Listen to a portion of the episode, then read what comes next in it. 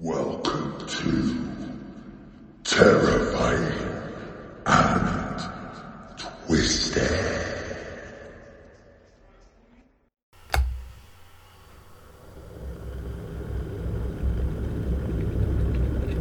Do you want a brew?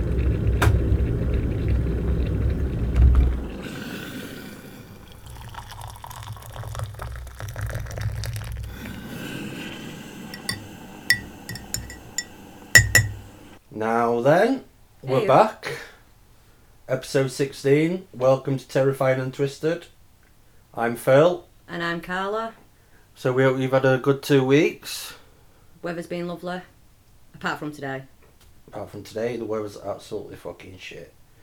It's Saturday, 3rd of July. We're recording this a few hours before England game against Ukraine. Looking forward to it. Football's coming home. Well, we can be a little bit optimistic, can't we? Yeah. We've enjoyed it. So for people that are listening in Germany, sorry not sorry. We do have a few listeners in Germany apparently, so never mind. We've just been up to as usual shit. We'll run through what we've been watching on telly because I think a lot of people like that. Yeah, we always get a few people asking about stuff that we've recommended or spoke about at the beginning of the podcast in terms of programmes. So on my list this week I've got a film called Run off Netflix. If you know about the Gypsy Blanchard story, it's kind of like that. Pretty similar, isn't it? Yeah, the Munchausen syndrome by proxy. Yeah. If you don't know it, look it up, give it a watch, it's alright, it's a good watch. Yeah. Also, we watched Monster Preacher on Sky Crime. That is about Gary Heidnick. Yeah. Carla did a case on him on episode 9. I did. But when we watched the documentary, Carla said that there's a lot of information that she didn't know. And also you get to hear from two of the victims of Gary Heidnick. So check it out, that's good. Yeah, there was so much more in there, wasn't there? I even said, in fact, at point that I knew the story sounded familiar, and it weren't until Penny dropped that I'd actually done that case. But there's just so much more information in that new documentary. So check that out. We've watched Clarkson's Farm. Oh, if anybody hasn't yet, give it a go. Please. Jump onto Prime and give it a watch. Me and Phil are both not fans of Jeremy Clarkson, are we? No. We've never been into like your Top Gear and stuff like that. And I kind of think he comes across as a bit of a prick sometimes. But put that to the side and give it a whirl because it is really good. Apparently it's broke records and already signed for season 2. Yeah. So. Yeah, I were really gutted when we'd reached the end of it, so it's definitely worth a watch. Jump on it. Lastly, we are 3/4 of the way through the Ghislaine Maxwell, the woman behind Jeffrey Epstein. I think that's Sky Documentaries. For anybody that listens that doesn't know about the Epstein, I'm pretty sure, unless you live under a rock, I'm pretty sure everybody knows about Jeffrey Epstein, but... Yeah, the two episodes we've watched have been really interesting. Yeah. Luckily, she's not dead yet. She's a cunt as well. 100%. Yeah. But like I was saying, you asked me my opinion, and I actually don't think she's going to take anybody down with her. I don't think she'll ever reveal the truth. We'll never fucking know. No, it's too big, it's too messy, and it's too fucking tangled with some very powerful people. So yeah, that's been a good watch, hasn't it? Yeah. Oh, from you?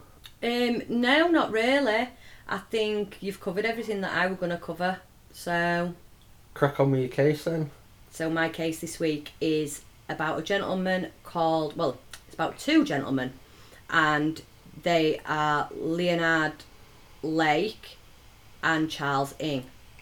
I always feel really weird calling them gentlemen, especially if they're serial killers, because you're not a fucking gentleman, I hear you're a piece of shit. Yeah, you're far from a fucking gentleman. So, I'll start with Charles. Charles Ng was born on the 24th of December in 1960 in British Hong Kong. Now, as a kid, he was very harshly criticised and disciplined by his dad. Charles was a bit of a dickhead, to be fair. He hated school. Didn't care about much, and it proper pissed his dad off. Now, his dad was a very wealthy executive, so I think he expected more from Charles, yeah, and he just weren't getting it. Charles were really, really into his martial arts and apparently were quite good at it, and his dad hated the idea of him doing that as a career. Like I said, I think you ought to sort of follow him to follow in his footsteps. As a teenager, Charles was described as a troubled loner. He was kicked out of a few schools and he were also arrested at age of 15. That's when his dad decided to send him off to boarding school. He was just sick of his shitty behaviour. It weren't long before he got himself kicked out of there for stealing, and he went back home.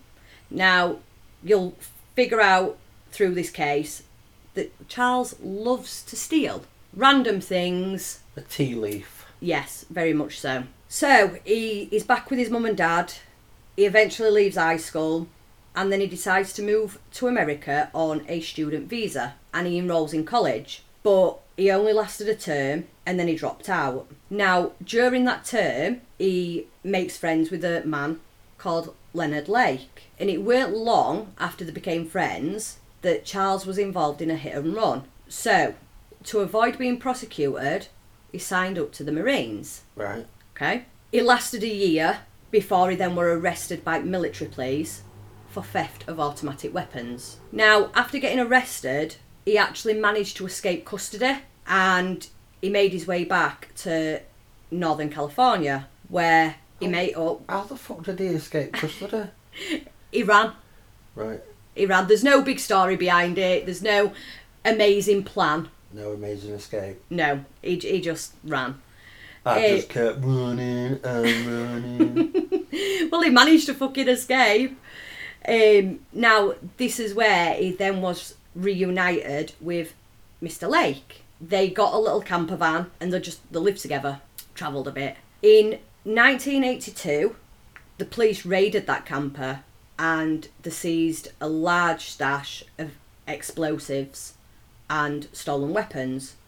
So both men were arrested. Leonard actually got out on a $6,000 bond, but Charles, on the other hand, he was returned to the military custody, right, where he'd escaped. He then pled guilty to theft. So, I'll now take you to Leonard. Leonard Thomas Lake was born on the 29th of October 1945 in San Francisco. When he was 6, his parents divorced. Him and his siblings then went to live with their grandma. She basically brought him up. Leonard were apparently a very, very smart child, very intelligent, but he had this really strange obsession with X-rated pictures. That then progressed and it turned into him taking inappropriate pictures of his sisters, and his grandma was aware of this, but she actually encouraged it. He then would repeatedly blackmail them into performing sex acts on him, and again, grandma did fuck all to stop it. Fuck's sake, grandma. Now, to make it a little bit more strange as well, Leonard collected mice. Now, of course, he killed these mice and he'd experiment with chemicals, and he basically would leave the bodies in there to dissolve and do experiments on which chemicals would be the fastest, etc. After leaving high school in 1964, Leonard also joined the US Marines. He served 2 tours as a radar electronics technician. Sounds fucking smart, doesn't it? Yeah. Now, during this time, Leonard were actually diagnosed with schizoid personality disorder, which is basically a personality disorder that prevents you from carrying out or forming any sort of relationships with anybody, and basically they live a very much lone wolf sort of life. Right. In 1971, Leonard had what they described as a delusional breakdown. He then was medically discharged from Marines and he went back to California. He then enrolled in college, but just like Charles, he only lasted a term and then he dropped out. Leonard got briefly married in 1975. It really didn't last long at all. His wife soon discovered that he was making amateur porn, but it weren't your normal sort of stuff. It was quite extreme bondage, really, stuff that she just wasn't down with. and she left him. And he's been doing this shit for years. Yeah. So, a few years later, Leonard met and married another lady called Caroline, who actually had a shared interest in this bondage and porn, and she actually was a star in quite a few of the, you know, movies that he made. That's what love's all about, isn't it, Oppo? Now, they spent 8 years living together on a ranch, and she would just feed into Leonard's dark fantasies until eventually it weren't enough. So by 1983, he started seeking out and acting on some really sadistic fantasies. He'd put ads out for women, and people actually responded to these ads. Yeah, they were. I suppose... Not that I fucking know. Have you responded to many? To be fair, there were no internet then, were there? Yeah. So it all had to be put out by chuffing little cards in your shop windows and stuff, didn't it? So whether this next part is driven by his personality disorder, or whether it was... I've read that it was just a sort of general paranoia that most Americans were feeling during this period in time. And there was this big thing about a nuclear holocaust going to happen. Right. Really strange, I know. So Leonard became obsessed with preparing for this siege to take place, which included an underground bunker. Now, unlucky for Leonard, on this ranch that he lived at, he basically were told, you can't build that here. Absolutely not. We're destroying it. So they filled it in. But then his wife, her family had a secluded cabin that nobody lived in, and they decided that Leonard and Caroline could rent it off them. Yeah. So that's where they went. Now this cabin, completely out of way, in middle of woods, so far away from any, you know, everywhere.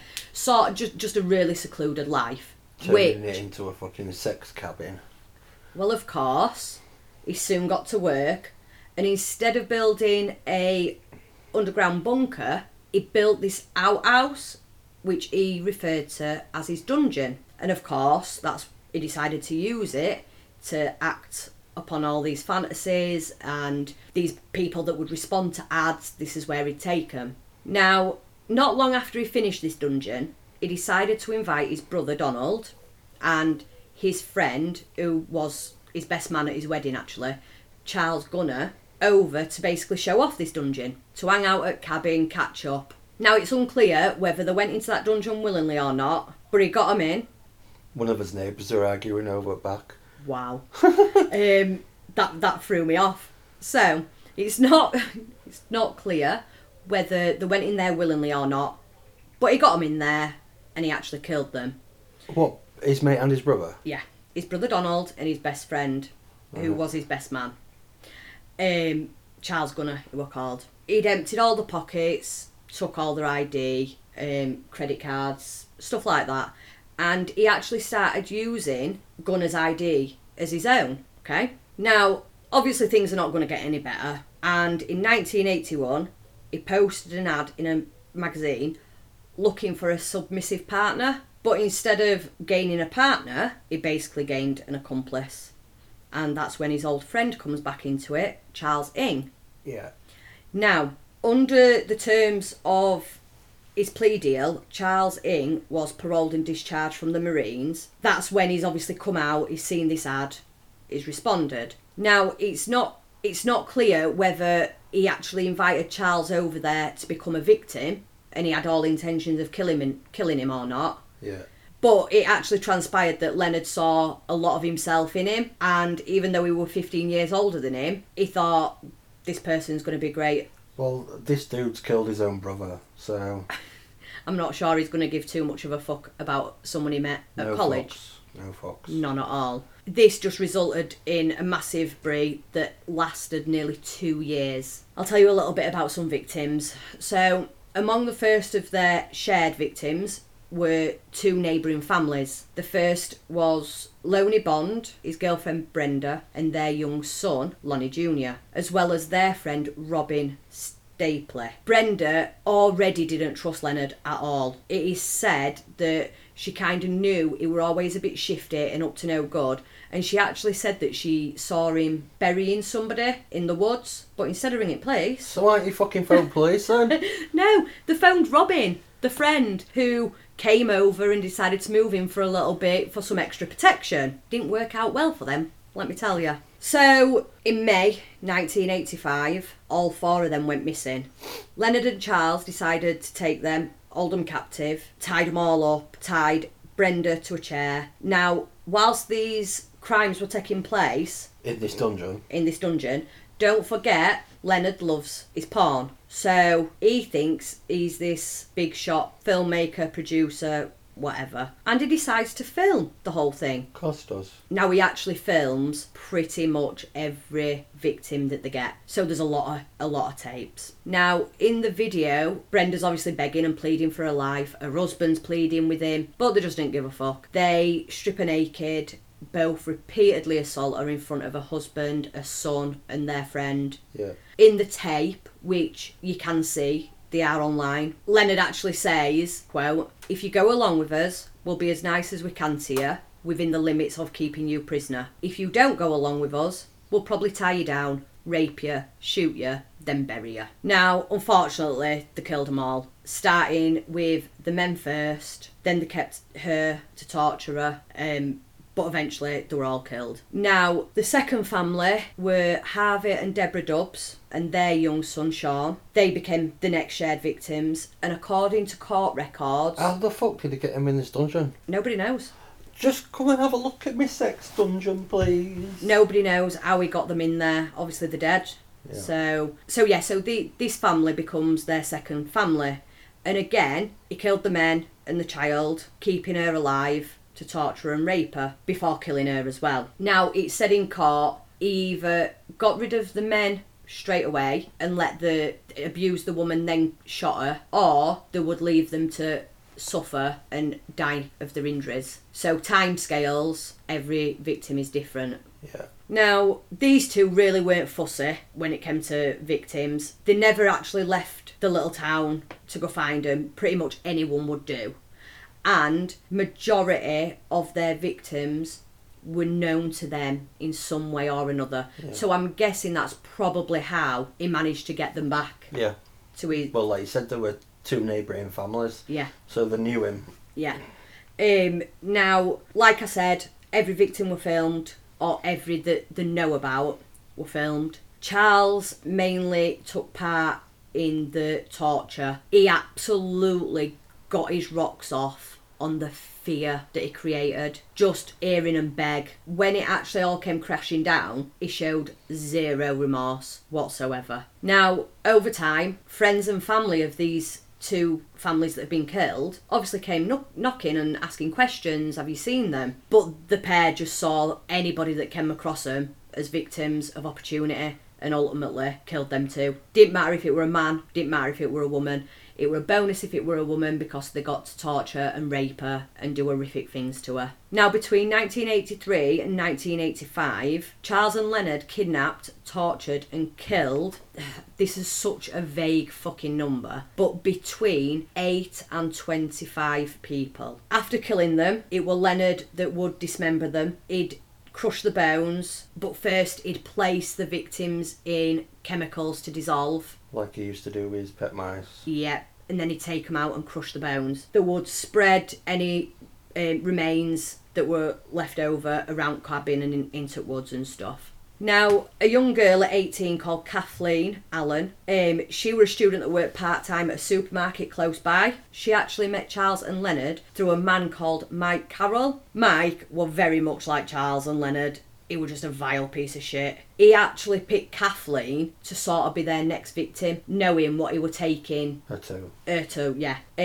Unfortunately for himself, he also became a victim and was killed. Soz, not soz. Soz you right, dickhead. Exactly. Now, Randy Jacobson was a 34-year-old male who placed an ad in the newspaper because he was trying to sell his van. Leonard actually responded, said he wanted to buy said van, and in 1985, He just went missing, like rest of them. So, nearly 2 years into this spree, none of these two gentlemen had sort of got the attention at police. There weren't even a suspect, they weren't ever considered. But you remember how Charles liked to steal? Mm-hmm. It were always going to come back and bite him on arse. And it were going to bring it all to a massive fucking end. So in June of 1985, Sticky Fingers Charles decides he wanted to go steal a vice grip from a local shop. Now, shop manager caught him and she phoned the police. He panics, he calls Leonard, who tells him not to worry, I've got some money, I'll come over and just pay for it,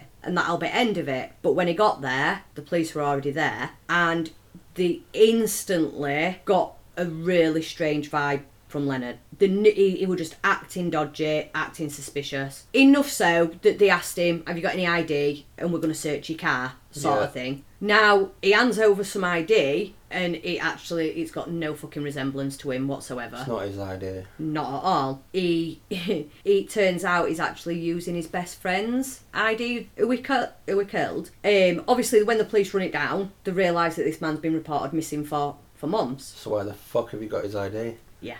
Again, they do search the car, they find a gun with an illegal silencer, so they obviously arrest him. They also find that the number plates of the car is also registered to another man that had also been reported missing. So, of course, they arrest him and they go and search the cabin, where they find multiple cars registered to lots of different missing people. They find over 40 pounds of crushed human bones. Fucking hell. A hand-drawn treasure map of the cabin with little X's marked on it. Yeah. Now, in these spots that they dig up, they find two 5-gallon drums. The first one is filled with stolen IDs, bank cards, personal belongings. Souvenirs. Yeah. And the second was filled with pages and pages. Leonard's personal diary. He detailed his intentions when building this dungeon. Excuse me. Details of the murders, assaults. Everything. As well as every single videotape. Although they actually found the remains of an estimated 25 victims, only 12 were able to be positively identified. Yeah. Now, it appears that Mr. Lake had prepared for this day to come, because what the sneaky little bugger did, he decided to sew cyanide pills into the lining of his clothes. And when he was arrested, and when he was put in custody, he swallowed all the pills, basically killing himself. Sneaky bastard. Yep. It took 4 days, but yeah, it killed him. And meaning no charges were ever brought against him. Yeah. Now, Charles weren't so prepared, and while police were busy arresting Lake, he decided to do one again. And he actually went to one of his sisters in Canada, and he managed to basically stay undetected for quite a while. But Charles, being the thief he is, decided that he was going to go and shoplift. So, best thing is, he was shoplifting a can of salmon. Nothing even worth fucking robbing. And it is said that he weren't short of money, he just liked to steal. Yep. So he was caught on 6th of July 1985.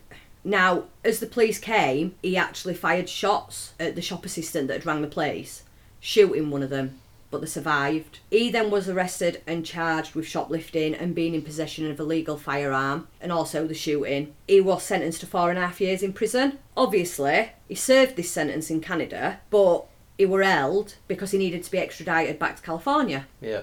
He needed to face trial for everything that he'd done with Leonard. So he actually was charged for 11 counts of murder. Now, you remember Leonard's wife, whose family actually owned the cabin. Yeah. She completely insisted that she had nothing to do with it, she didn't know what were going off, and she wanted a plea deal that she would basically give him anything that they needed in exchange for immunity. So she agreed to testify against Charles. Once that deal was signed and the ink were fucking dry, that woman sang like a canary. Basically giving him... In fact, she was that prepared and knew that much that Charles's lawyer sat there in court and couldn't even cross-examine her. He basically had his head in his hands because there were no way he was ever going to unpick everything that she just sat and told everybody. Yeah. So he just went, no questions, next. So despite all this evidence, despite him being in the tapes, everything that they had on him, Charles actually insisted that he were innocent, and he said that he were a victim of Leonard, and he basically saw him as a bit of a father figure, and he wanted to please him, and he wanted to make him proud. Leonard manipulated him. Yeah. Now, jury didn't fucking buy it at all. As soon as they saw the tapes, they saw his, you know, he was actively involved. They didn't buy it at all. And in 1999, Charles Ng was found guilty and sentenced to death by the lethal injection. And he still remains on death row to this day. Mm. Now, something that I found interesting, the prosecution of Charles cost the state of California roughly $20 million. And it is recorded as one of the most expensive trials in history. Why? I think because of him being able to escape, the search for him, the money that would have gone into digging up this cabin. It just says that's how it goes down as one of the most expensive trials in history. Oh. So that's my case of Leonard Lake and Charles Ng. And what did you think about that while you were researching it? It shocked me, but I've watched the tapes. Mm. So what, for anyone wants to, if you have a quick Google, not all of them are on there, but there are a few, and it gives you an idea of just what this dungeon will like. And it mad how, yet again, something progresses and progresses and progresses. It always starts with something little. He showed signs right from the beginning with his mice, didn't he? Yeah. So, there we go.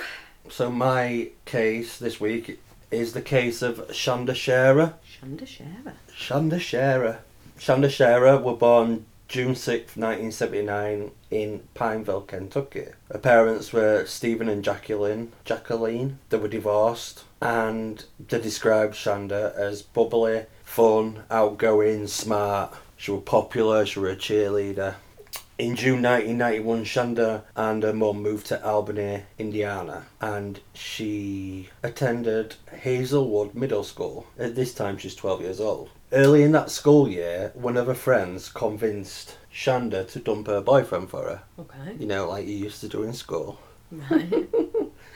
And Shanda did it, and it turned into a bit of a fight. And this boyfriend, this lad, he had a cousin called Amanda Heavrin, and Amanda Heavrin and Shanda Sharer got into a bit of a fist fight. Right. Okay. Over dumping a boyfriend. Yeah. In high school. Yeah. I remember them days. Yeah, it makes sense, doesn't it?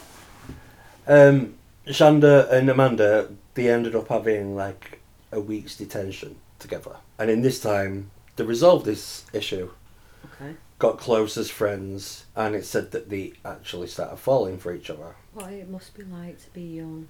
Shanda's mum was a bit unsettled with this relationship because I believe Amanda was 15 or 16. Right. Whereas Shanta was 12 years old. Yeah. We've been there, Philip. There's obviously a bit of an age gap. Shanda's grades were slipping, and we're talking about the 90s. She's gay. It's a big thing, isn't it? Yeah. Shanda's mum actually found some love letters between Amanda and Shanda that they sent to each other. And our back neighbour is still shouting and screaming. Still arguing. Anyone think we lived in a really rough fucking area? October 1991, there were a school dance, and on comes to this case is a girl called Melinda Loveless. At this school dance, they ended up having an argument and a fight because Melinda is an ex-girlfriend of Amanda. Right. So she's a jealous ex. This is getting a very tangled triangle, Philip. So she obviously doesn't like Shanda. Shanda's mum actually pulls her out of that school end of November and enrolls her in a Catholic school. So despite Shanda no longer being in the same school, Melinda's jealousy of Shanda and Amanda's relationship carried on, continues to fester.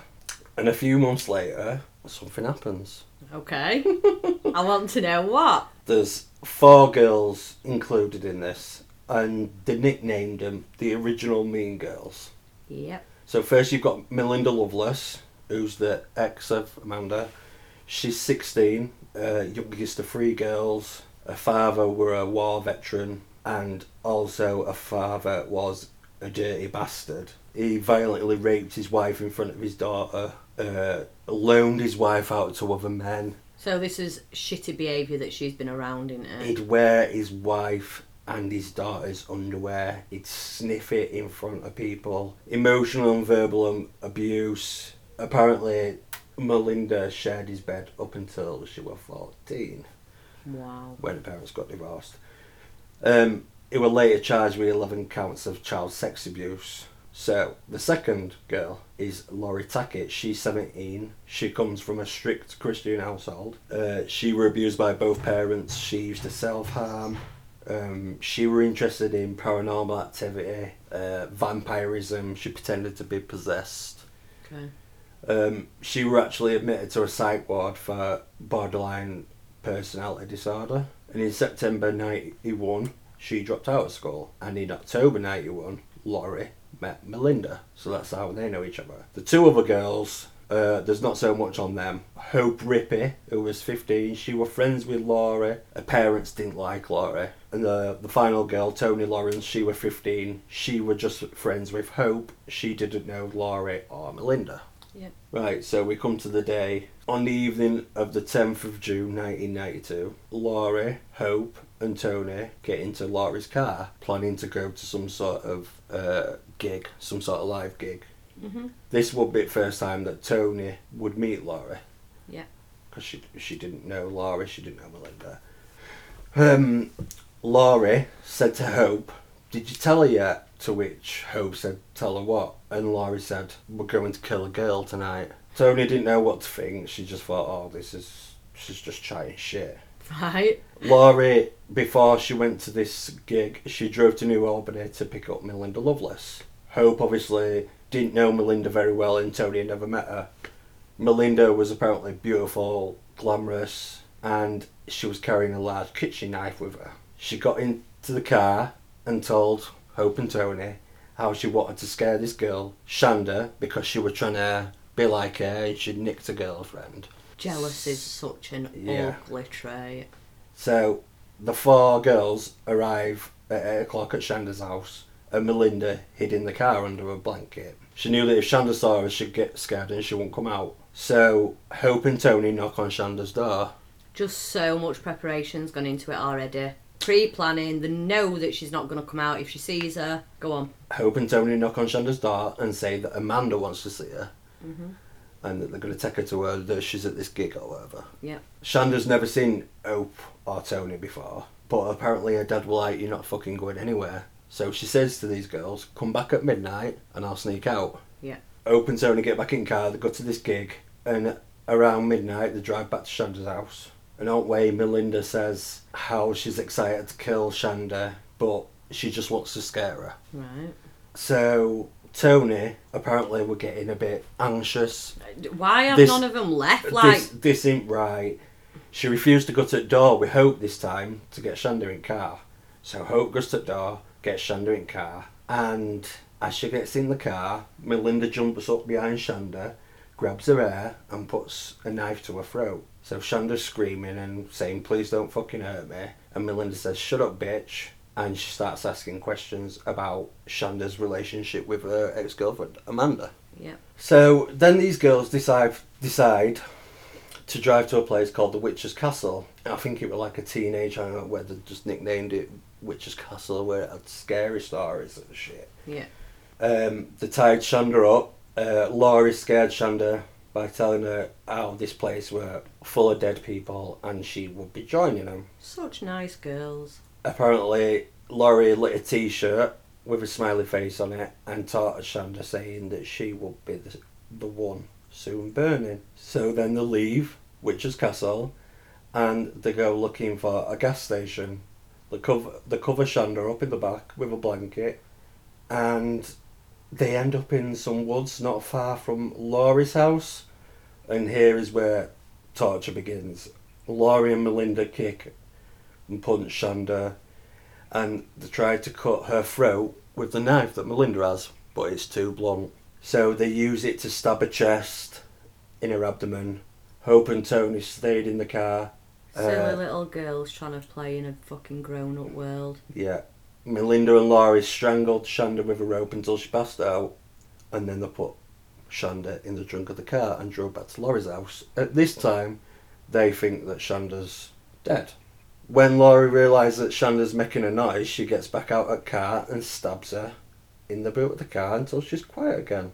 Why not? So whenever Shanda made a noise, she'd go round to the trunk and stab her again. Also, they stole Shanda's rings, they cut her hair off, they stripped her naked, they anally penetrated her with a tire iron. This isn't just one girl that's jealous of her because she stole a fucking girlfriend. Yeah. This is vile. Anally penetrated her with a tire iron, rubbed it in her face. So then apparently they drove back to Laurie's house and they dropped off Hope and Toni. Melinda and Laurie went driving on some nearby back roads with Shanda still in the trunk of the car. Yet again, stabbing her, beating her with a tire iron. And then eventually, they return to Laurie's house and they pick up Hope and Toni again and drive back to the woods. Laurie and Melinda wanted to show Hope and Toni what they had done to Shanda. Why the fuck? Right, first thing, why did them two not alert somebody as soon as they got out of that car and went back to her house? Second, I ain't fucking getting back in that car and getting even more involved in this. Yeah. What is wrong with people? At one point, Hope sprayed Shanda with Windex and said, "You're not looking so hot now, are you?" And then from there, they drove to a gas station. Toni bought a large bottle of Pepsi to drink. Laurie grabbed it, emptied it, and began filling it with gasoline. They drove north, a country road surrounded by fields. Laurie and Hope wrapped Shanda, who was still alive, in a blanket and carried her to the edge of the fields. Still in view from the road, Laurie poured the gas from the Pepsi bottle on Shanda and set her alight. Wow.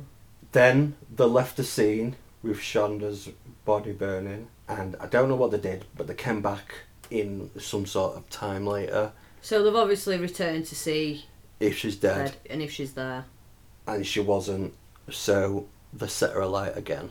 What? Yeah. Nice. So, allegedly, them four girls, the next morning, went to eat at McDonald's and were laughing about how the sausage meat looked fuck off. Burnt Shanda. So, all four girls went their separate ways. After dropping Toni and Hope off at their homes, Melinda got in touch with Amanda and told her Shanda was dead. Amanda didn't believe it and agreed to meet. Laurie and Melinda went to pick up Amanda and then returned to Melinda's house. Once inside, Melinda cried, telling Amanda what they'd done to Shanda. Amanda still didn't believe it, but this changed when they showed her the trunk of Laurie's car. It was obviously soaked with blood, handprints, and it had one of Shanda's socks. Amanda was horrified and demanded to be taken home. Mm-hmm. So, you remember how I said that the girls went to McDonald's? Yeah. Around the time the girls were at McDonald's, Don and Ralph Foley, brothers, went out hunting. They were driving for about 8 miles on a country road. They spotted a large, dark-coloured object on the side of the road. As they got closer, one of the brothers thought it were a blow-up doll. They took a closer look to realise it were a burned body of a young woman. At around 12 o'clock, Deputy Sheriff Randall Spry arrived, followed by Jefferson County Sheriff Buck Shipley, Detective Steve Henry and forensic expert Curtis Wells. The four men couldn't believe this fucking sight of this poor girl. Yeah. The girl's body had been burned beyond recognition and posed in a sexual position. Sergeant Curtis Wells was convinced she'd been sodomised. In this meantime, Steve, Shanda's father, woke up, noticed that Shanda was not in her bedroom, but didn't think anything of it. He assumed she was sleeping in the basement. When he realised she wasn't there, he began to worry. He called Shanda's friends first, and they began searching for Shanda. Around 8:20 that night, PM, Toni, one of the girls, entered the police station with the father. She was bursting to tell Detective Steve Henry absolutely everything. She told him about the plan to cut a gig with Laurie and Hope, that they ended up going to pick up Melinda. She knew that the girl's name was Shanda and she was 12 or 13. She didn't remember exact timings, but she remembered the locations like the Witcher's Castle, yeah, the woods, the gas station. Toni did remember Shanda's address, so Henry found out if there were a missing persons report had been filed at that address, and there had been one. Yeah, because obviously... for 12-year-old Shanda Sharer. So on January 12, 1992, Lori and Melinda were arrested. So we come to the sentencing. All four girls were charged as adults. They each accepted plea bargains to avoid the death penalty. Lori and Melinda were both sentenced to 60 years in an Indiana women's prison. Hope, she must have got 60 years because she actually had it reduced to 35 on an appeal in 2004. Toni pled guilty to one charge of criminal confinement and was sentenced to a maximum of 20 years. Toni was released on parole in 2000 after serving 8 years. Hope was released on parole in 2006, having served 14 years. On the 26th anniversary of Shanda's death, January 11th, 2018, Lori was released on parole. Fuck off. And also, Melinda has been released September 5th, 2019. So all four... are now out. Are out. Living the best fucking life. Yeah. Not so much the other two, but... Melinda and Lori. Yeah. They should be fucking behind bars. Yeah. 100%. A side note, Shanda's father, Steve, he were physically and mentally heartbroken. He found his only escape in drinking and died of alcohol abuse in 2005. He was 53 years old. Poor man. He drank himself to death with a broken heart. Yeah, of course he did. Thing is, this isn't... not that it makes it any easier. This isn't a random killing. This isn't... it's vindictive. It's planned out. Yeah. And it's all over some jealous little rivalry over somebody that you mind. I've just shown Carol a picture of four girls. Just normal teenagers. Yep. Just normal teenage kids that ain't got... and what they did to that poor young girl. Yeah. Awful. So that's it. Wow. We're going to go have a few drinks, aren't we? Yep. And watch the England game at 8. Come on, England. I hope we have a good game. Our Yorkshire Pirlo. Will he be starting, do you think? I hope so. Me too. I hope you all have a lovely 2 week. Lots of new and exciting things coming up for us lot over this end. So, it's going to be a busy one. Like and share us. Please do. Please. Keep sending us names because my list is ever so growing. So thank you. It's quite bad, isn't it? Because I have random people up at school run stopping me and giving me names. And I'm like, you have to send it to me. And one of women, she went, I didn't want to just inbox you because I thought it were a bit, is it not a bit strange? Not at all. No. Send them our way. So... yeah. So we'll see you in 2. We will. See ya. See ya.